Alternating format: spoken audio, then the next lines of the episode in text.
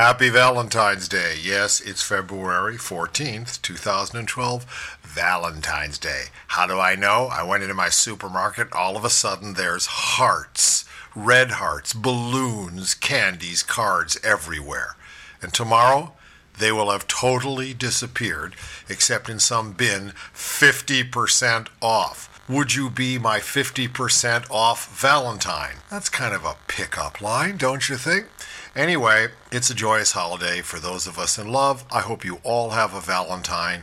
Or if you're celibate, I hope that you don't have a Valentine. It really doesn't matter. Well, you know, Valentine's Day has to do with sex.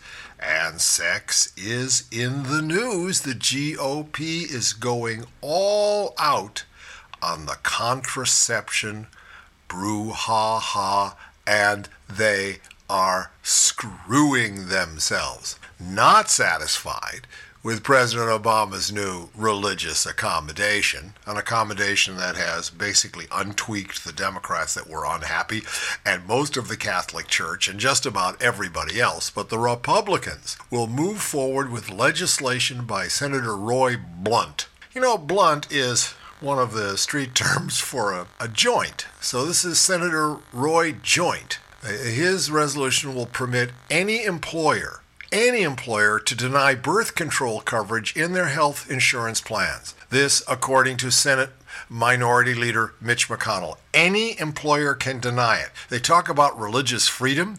Actually, we have to, as employees, accept an insurance plan dictated by the religious inclinations, moral inclinations, or just nightmares of our employer.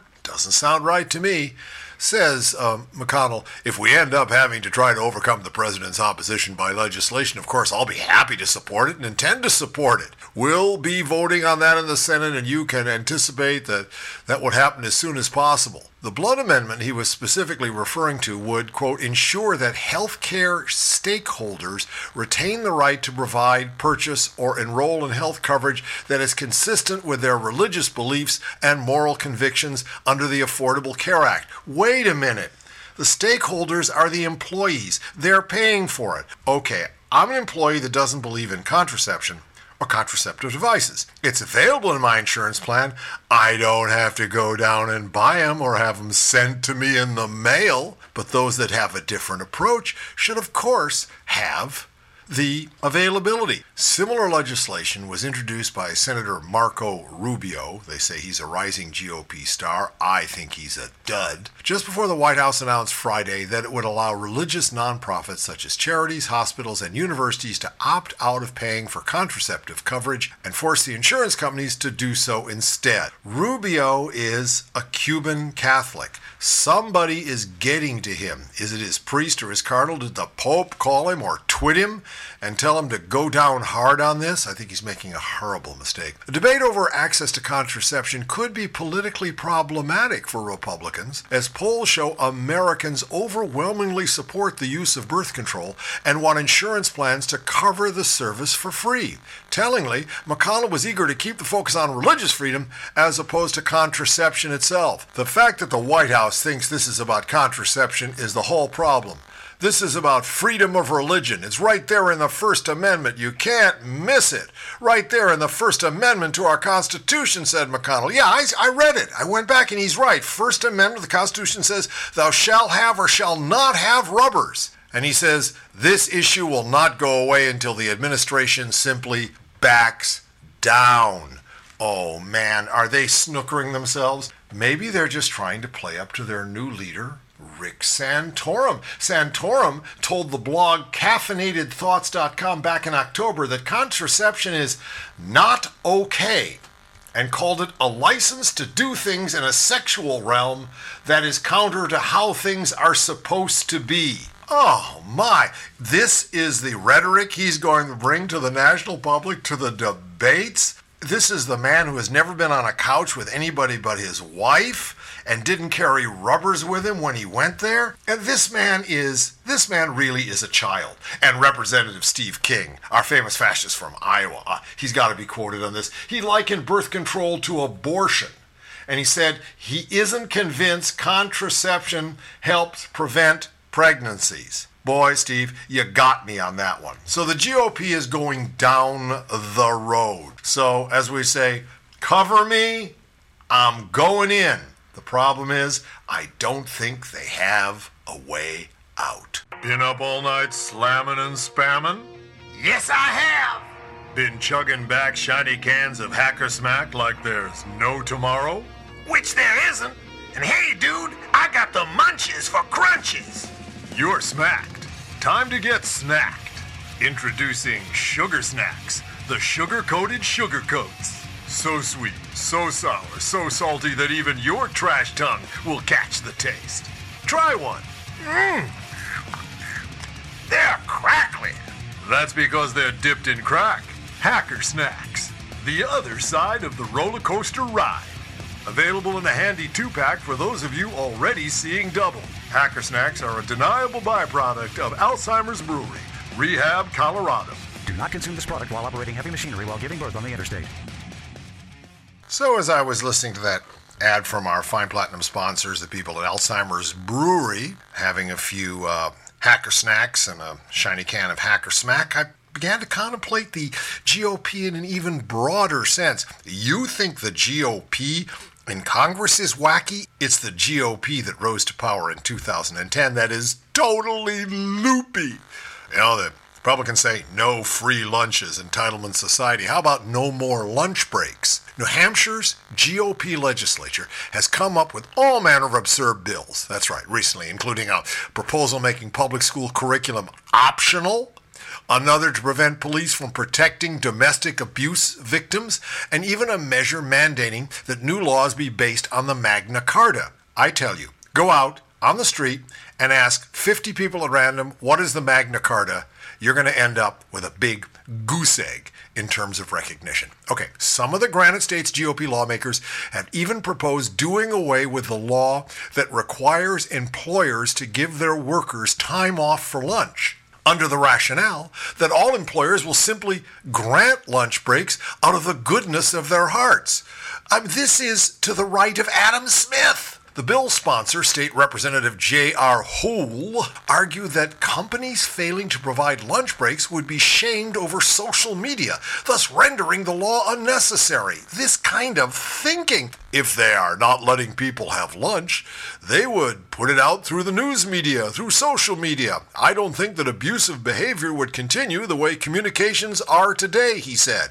So, what we're going to do is we're going to let employers run wild, completely unregulated, and then tweets and Facebook postings are going to keep them honest. Mm-hmm. Very modern. Of course, not every employer can be counted on uh, to follow even the easiest of requirements to look after their workers' health and rights. Back in 2005, Walmart was forced to pay 172 million for denying workers their lunch breaks. Hey, all the tweets in the world wouldn't change the minds of those twits. Pyramid Breweries Incorporated settled a case in 2008 for one and a half million for the same infraction. And just a few months ago, California ordered Embassy Suites to pay workers tens of thousands of dollars for forcing them to skip breaks.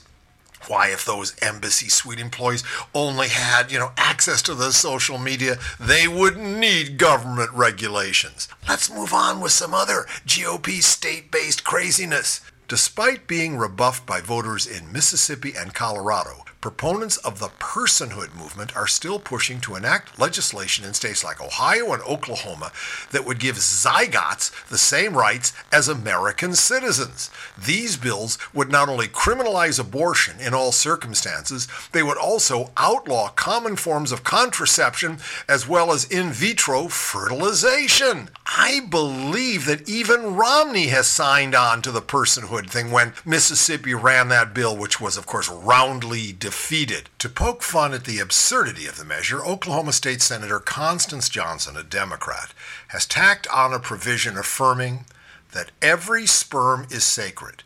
Every seed that's spilled outside the vagina is a crime against life.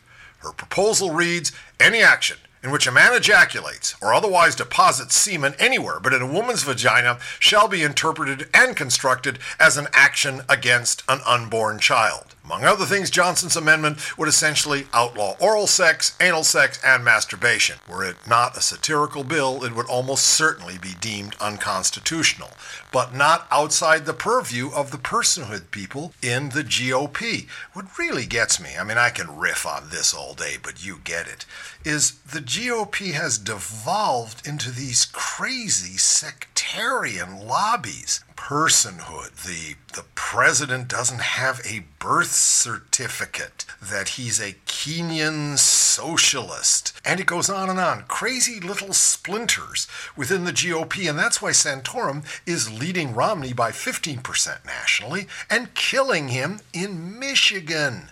And I believe he's going to beat him in Arizona. It's because Romney, for all of his problems, of course, the fact that he has no center, indeed doesn't represent the truly religious right, the truly crazy right. He's a centrist trying to grapple with them. He's a centrist trying to have his lips implanted on their butt, and it isn't working. I tell you, a landslide is imminent. The question is are we dispirited and disappointed progressives? I put that in quotes because I don't know if I'm one of them, willing to go out and work for a Democratic House and a Democratic Senate so that Obama's second term may be a little more FDR like?